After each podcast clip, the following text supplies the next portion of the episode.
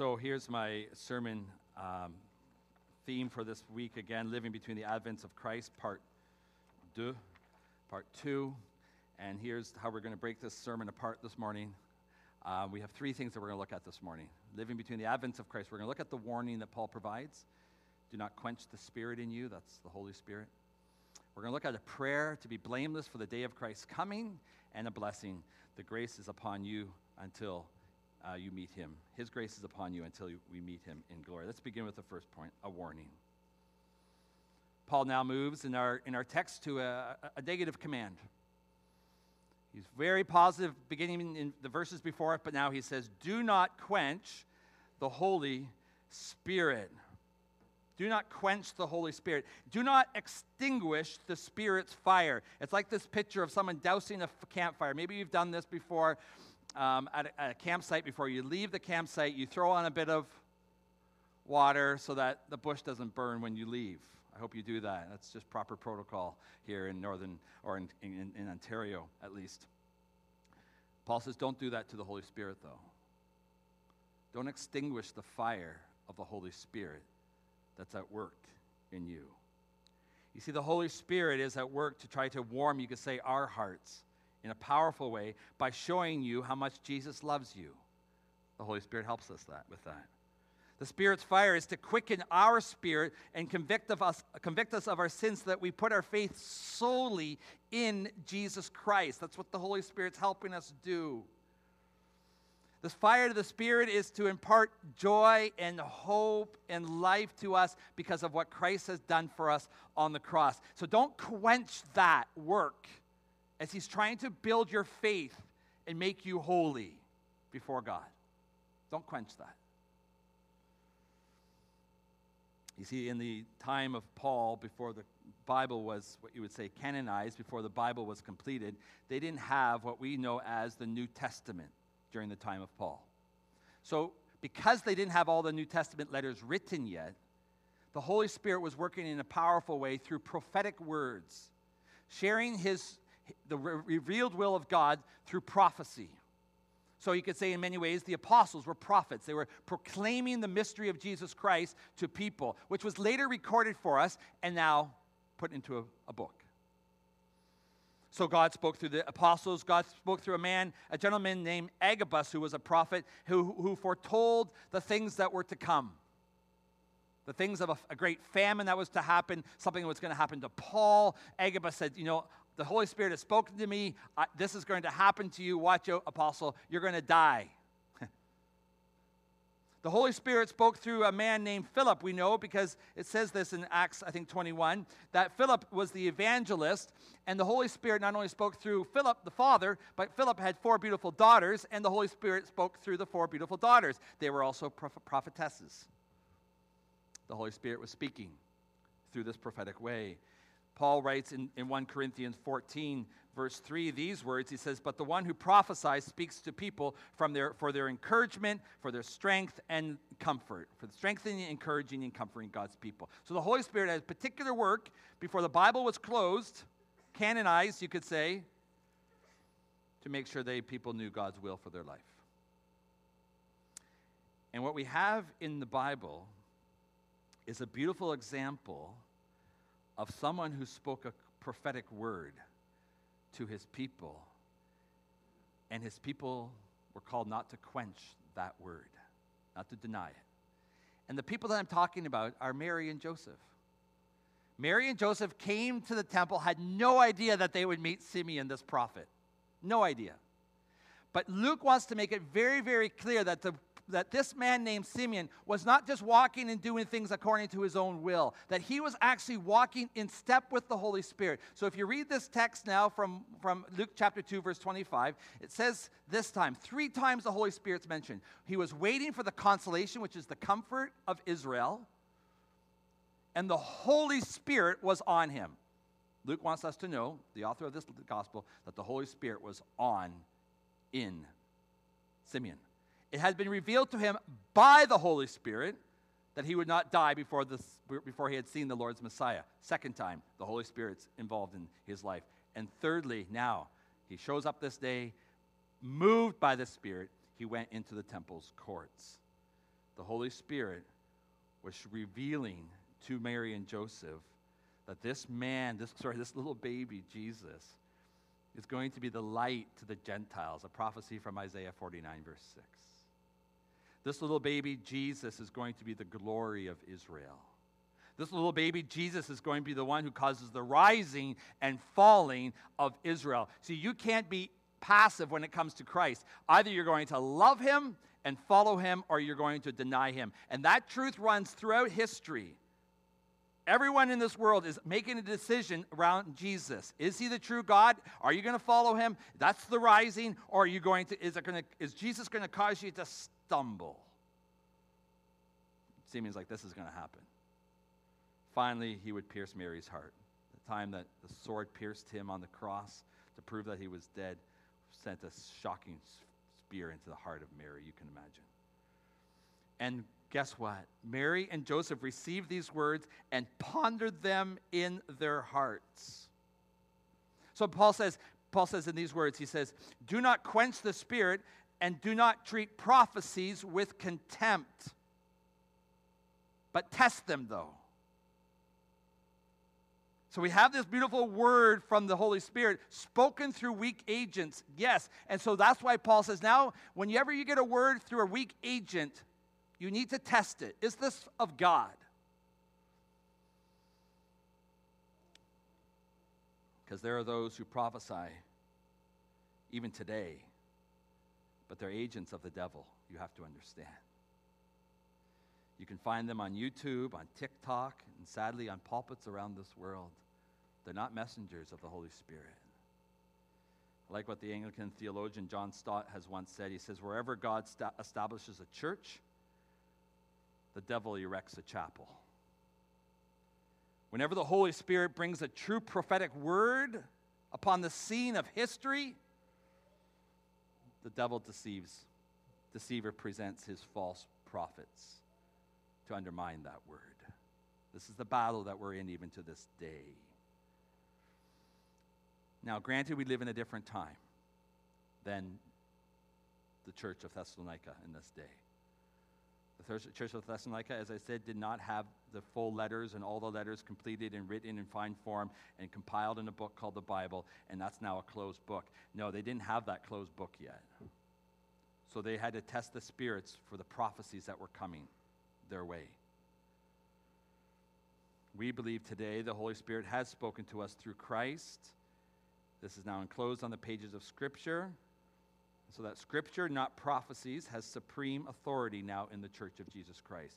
We wait on this, not for, for people to come to us with a prophetic word. We wait on this book now. It's fine, it's done. But the warning is still ours to adhere to. The warning to test the spirits is still ours to hold on to. And that means this that, that the Spirit, that the Spirit, when He speaks to us today, is really only going to ever speak what comes from this word. But listen, when I take this word and share it with you off this pulpit, I have what you call a prophetic ministry with you. Not the same type, Uh, what I'm doing is taking the revealed word of God, which was spoken by the Holy Spirit. God breathed, we realize from 1, 2 Timothy 3. God breathed, but we take this word and share it with other people. As we do this, we have a prophetic role. You, you all have that as followers of Christ. You are prophets, priests, and kings as followers of Jesus. And every single time you confess Jesus' name, you're playing the role of a prophet with your friends, with your peers, with your neighbor, in the church, in your small group, wherever it is. Therefore, you have to test the spirits. You have to make sure that what I'm saying with you to you this morning is in accordance with God's holy word.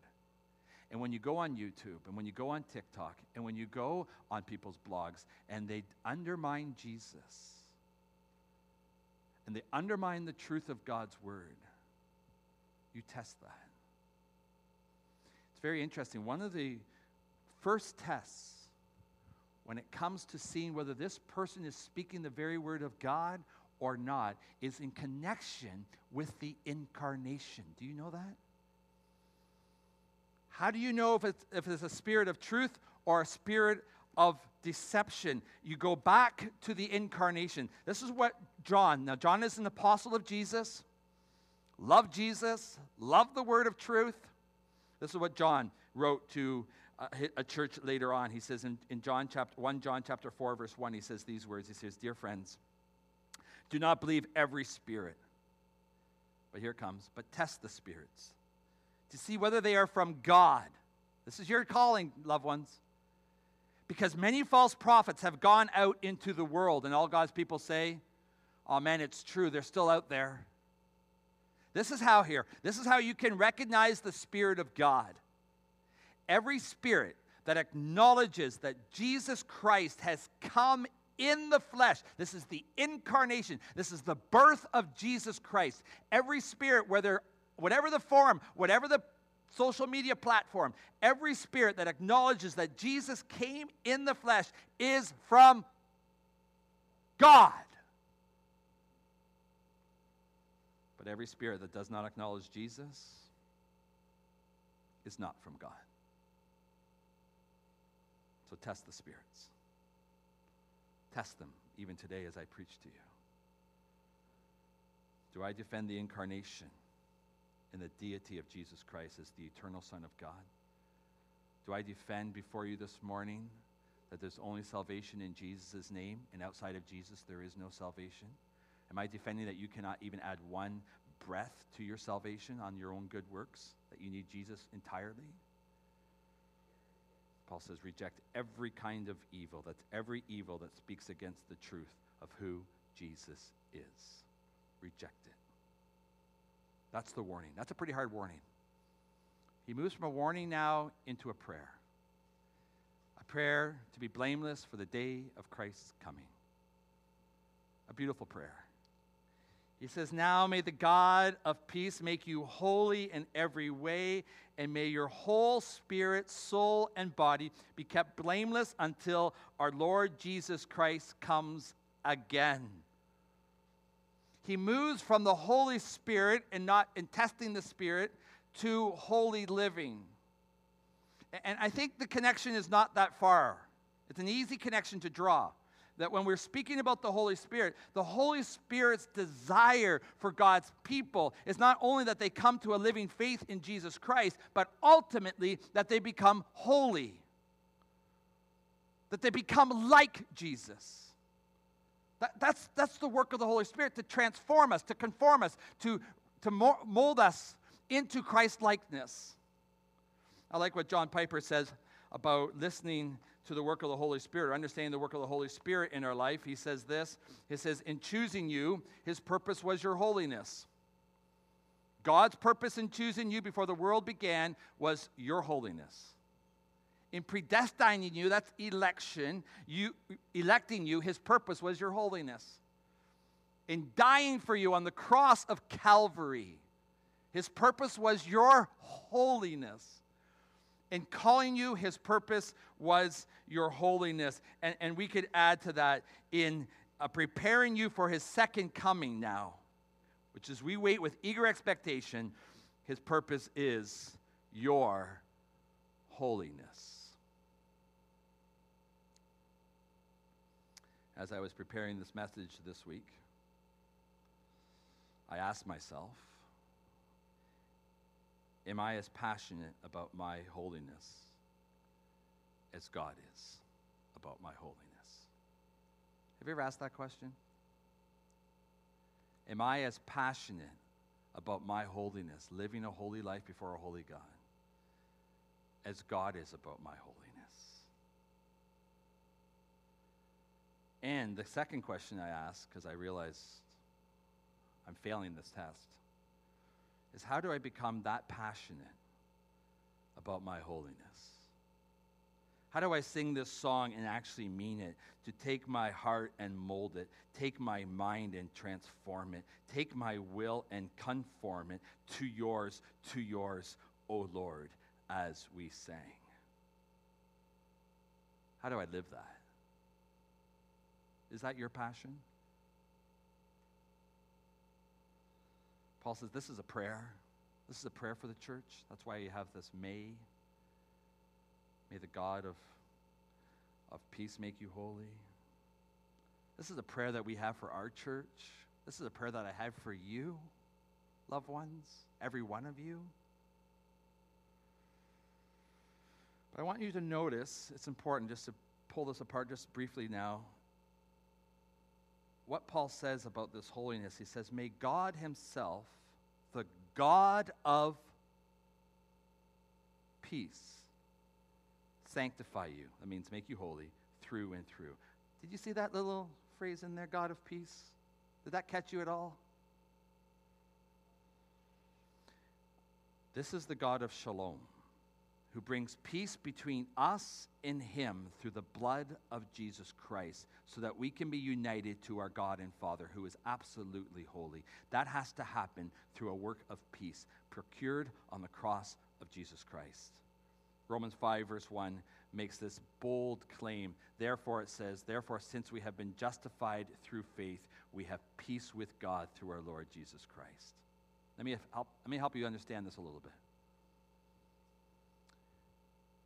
Before you can pursue a life of holiness and showing love and kindness to people, doing all these great things for people, before that can happen for those to be kind of thank offerings to God and, and, and, and God be praised by those actions, which is what you want. Your holy life is not an end in itself. Your holy life, the way you treat others around you, the way you walk in with integrity, the way you love, the way you, you honor people, that holy life is what God desires of you. You understand that. But for that to happen in your life and for God to be praised through your holy living, it has to be on a solid foundation of what? Of peace with God. That's the foundation upon which we build our holy lives. You do not have that, you do not have a life of holiness before God's throne. Can't accept it. Now, let me help you understand this a little bit. This week I was chatting, I'm not sure if he's here. I'm looking around, looking around. No, I don't think he is. Davin Post. If you're here, raise your hand. he's not. Maybe you're online. Sat down with Davin Post. Davin Post, as you know, is working uh, with Tyler Bauman in Pan de Vida uh, Querétaro. Is that right? Somewhere like that, a city in Mexico. And um, he told me a story. He said, I have to take down this 20 year old building. I'm like, 20 years old? Like, I'm like two times 20. Like, that's not very old for a building. Here's a picture of the building. Now, that building looks pretty nice, doesn't it? You're like, you got to take that baby down? Yeah, I have to take that down. Why? Because there are cracks so big in the all those pillars that you can put your finger through. Walls are cracking. The whole building is going to crumble. They have kindergarten classes in that building. They're like, we got to take these kids out. It's not safe. That building has to come down. Why? Because the architect had said it's okay to build that building just on the ground. But on the ground in Querétaro um, is a lot of black soil. And the black soil is very movable, very movable. Lost for words. And, and the building is, is, is, is, constantly adjusting to that. And as it adjusts, it cracks and, for, and it's going to collapse. Davin says, in some places, I got to go down five feet to, to, to, find a solid ground to build up from that to, to rebuild this building. So they're taking it down, getting a new architect. Hope they didn't pay him a lot. And, and they're going to build a new building. Why? Because if the foundation is not set, the building will come down. If your foundation in Jesus Christ is not firmly established in what he has done for you, your whole life will collapse on the day of days when you meet Jesus. When you say, But look at all the good things I've done, all the holy acts I've done, how I loved our community. Jesus says, I, I don't even know you. It will all collapse. We build our life on the firm foundation of what Christ, what God has done th- to us, for us on, on Christ's behalf. He has given us His Son to reconcile us to, uh, to Him so that we can build our foundation on that reality. The God of peace reconciled us to Himself through Jesus Christ. And what's very interesting, I realized when I did this text with Simeon's story, is that Simeon understood that. If we pull up um, Luke chapter 2, verse 29, we have these words. Luke chapter 2, verse 29. Now, this is the blessing that he gives to Mary and Joseph. He says, Sovereign Lord, as you have promised, you may now dismiss your servant in peace.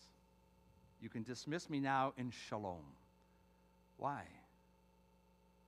Well, he goes on, for my eyes have seen your salvation. I get it. This, this little baby here, it's going to go to that thing over there called the cross. He's going to die for my sins. He's going to reconcile me to you so that I can be with you forevermore. I have peace with you in my heart. I'm ready to die in peace because when I get to heaven, you'll welcome me because of him. He's my salvation. So when he took him in his arms, like this is a picture, when he took little baby Jesus in his arms, he's, he's praying to God as well, thanking him for this gift, for this peace that he has with his father because of this baby named Jesus who would die for him. He held, you could say, the Prince of Peace in his arms. I can go now. I'm ready to go. And so Paul says, May the God of peace, this God who reconciled you to his, reconciled him to yourself, or sorry, reconciled you to him through Jesus Christ, gave you this peace. May this God now make you holy.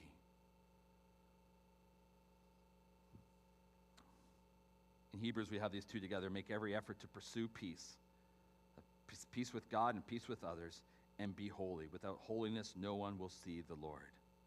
So Paul says, May the God of peace make you holy in every way, and may your whole spirit, soul, and body be kept blameless until the coming of our Lord Jesus Christ. Paul says, I want you, every fiber in your body, dedicated to Christ in holiness. Every fiber. He says, Your body, your soul, and your spirit. Now, this is not, as some theologians think, that the tripartite reality that we have a split between our, our soul and the spirit. I, I don't think we do. I don't think Scripture defends that. What Paul is trying to say here in this text is that, is that this is a comprehensive reality, that your whole body, your thoughts, your deeds, your actions, everything that you do, everything that defines you is holy to the Lord. Kadosh Yahweh in Hebrew. Holy to the Lord. Just as when he says love with God, love God with all your heart, soul, and mind, he's saying now be holy in body, soul, and spirit. And you say, I want to live like that. I want so much for my life to be a life of holiness before my God. I want to honor God with every single, every single thought, word, and action in my life. And yet, I'll tell you this morning, I struggle. The devil is deceptive. We stand, and then one day, the next day, we fall, it seems. I hear confessions, I hear brokenness. I, I know your hearts. I know how many of you have fallen and shared, share with me your fallenness and, say, and have told me, I, I am so desperate for Christ's forgiveness.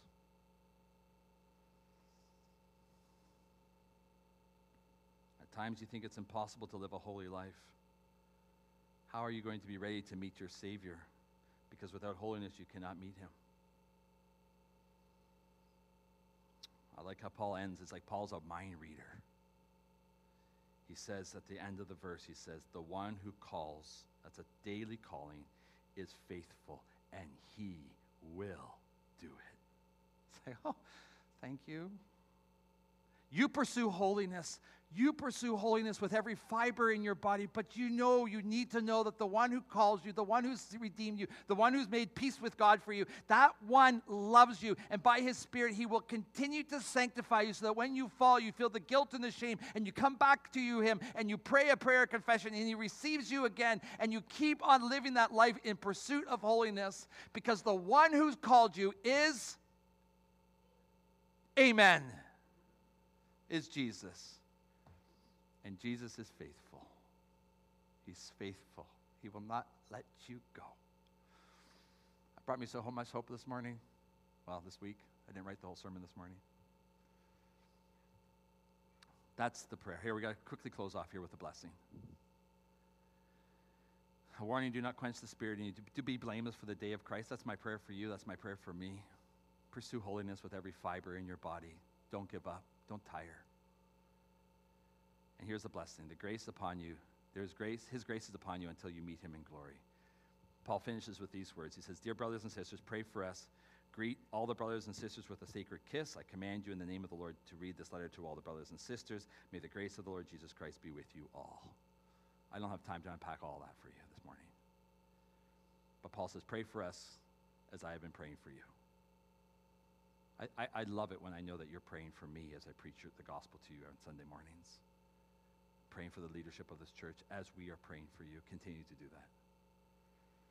Paul says, greet one another with a sacred kiss. You're like, huh. This gets a bit awkward. I had one member text me and ask, how was I going to deal with this? Well, I'm not going to demonstrate if that's what you're asking. No. Greeting each other with a holy kiss, I think, is best exegeted or understood through Justin Martyr. Justin Martyr lived a few 50 years after Paul, and then was born 50 years after Paul. He was an early church father. Justin Martyr made a very good, astute comment when he sacred kiss, just because you're wondering what the sacred kiss is all about. So, just a quick explanation. Justin Martyr said, um, when you come together, the men, the leaders would kiss the, the, the, other leaders, the men in the church would kiss the men, and the women would kiss the women, preferably normally on the cheek. But he made a really astute point, and this is where we draw the connection to today and what we're going to celebrate in just a few moments. He said, This sacred kiss is inseparably connected to Holy Communion. It's inseparably connected to Holy Communion. Why? Because the sacred kiss is a picture of unity. One of the things about living in a holy, a holy life be, be, before Christ is that together you are holy people. Together you are united with one common purpose for the glory of Christ, for the coming of his, his second coming, for the, for the life that you live together. And so, in order to live that life together, we need to live a holy life, but united as one people. And, and, the, and the thought that Justin Martyr had was this that if you're going to the table, you should be able to kiss your brother or kiss your sister in a, in a sacred kiss, basically saying, We are one. We're united in this common purpose in Christ's death for us. If you can, kiss your brother or your sister in a sacred kiss. Then be reconciled to them first. Be reconciled. Sort out the problem. Christ wants the church to be united. We want this church to be united. We have one Lord, one faith, one baptism. Now he finally says, in closing, May the grace of the Lord Jesus Christ be with you all. That's how he started. That's how he ends. That's how we start our services. That's how we end our service. We want God's grace, his beautiful, almighty, all surpassing grace to be with you as you leave here every Sunday. Simeon got to meet this grace incarnate. He got to hold grace, you could say in the person of Jesus. Us, we receive that grace by faith as we look upon Christ as our Savior and realize that Christ is so gracious to us, so kind, so loving. And that grace abounds to you this morning, loved ones. It abounds to you this morning. When I was thought about writing this series, I came up with a title Maybe I stole it from somebody else. I can't actually remember. But I came up with the title Unshakable Hope. Actually, I don't think I stole it. Actually, actually, I think this was genuine. Genuinely Ian. Unshakable Hope.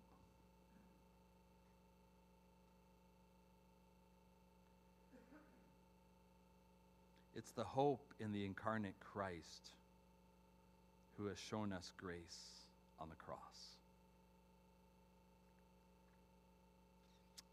And he comes to us this morning with the same grace to say, I am here. I am your only hope in life and in death. And as I close off, I want to ask you this morning the simple question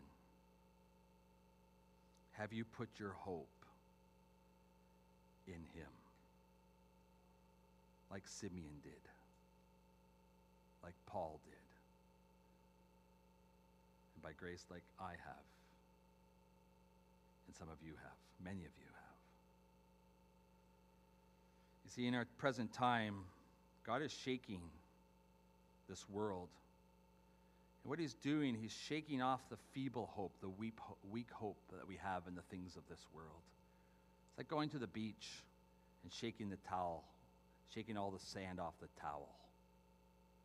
That's all the feeble hope that we have in this world. The hope in OHIP, money, status, power, your reputation, your retirement fund, your house, your car. It's all sand that will just be blown away.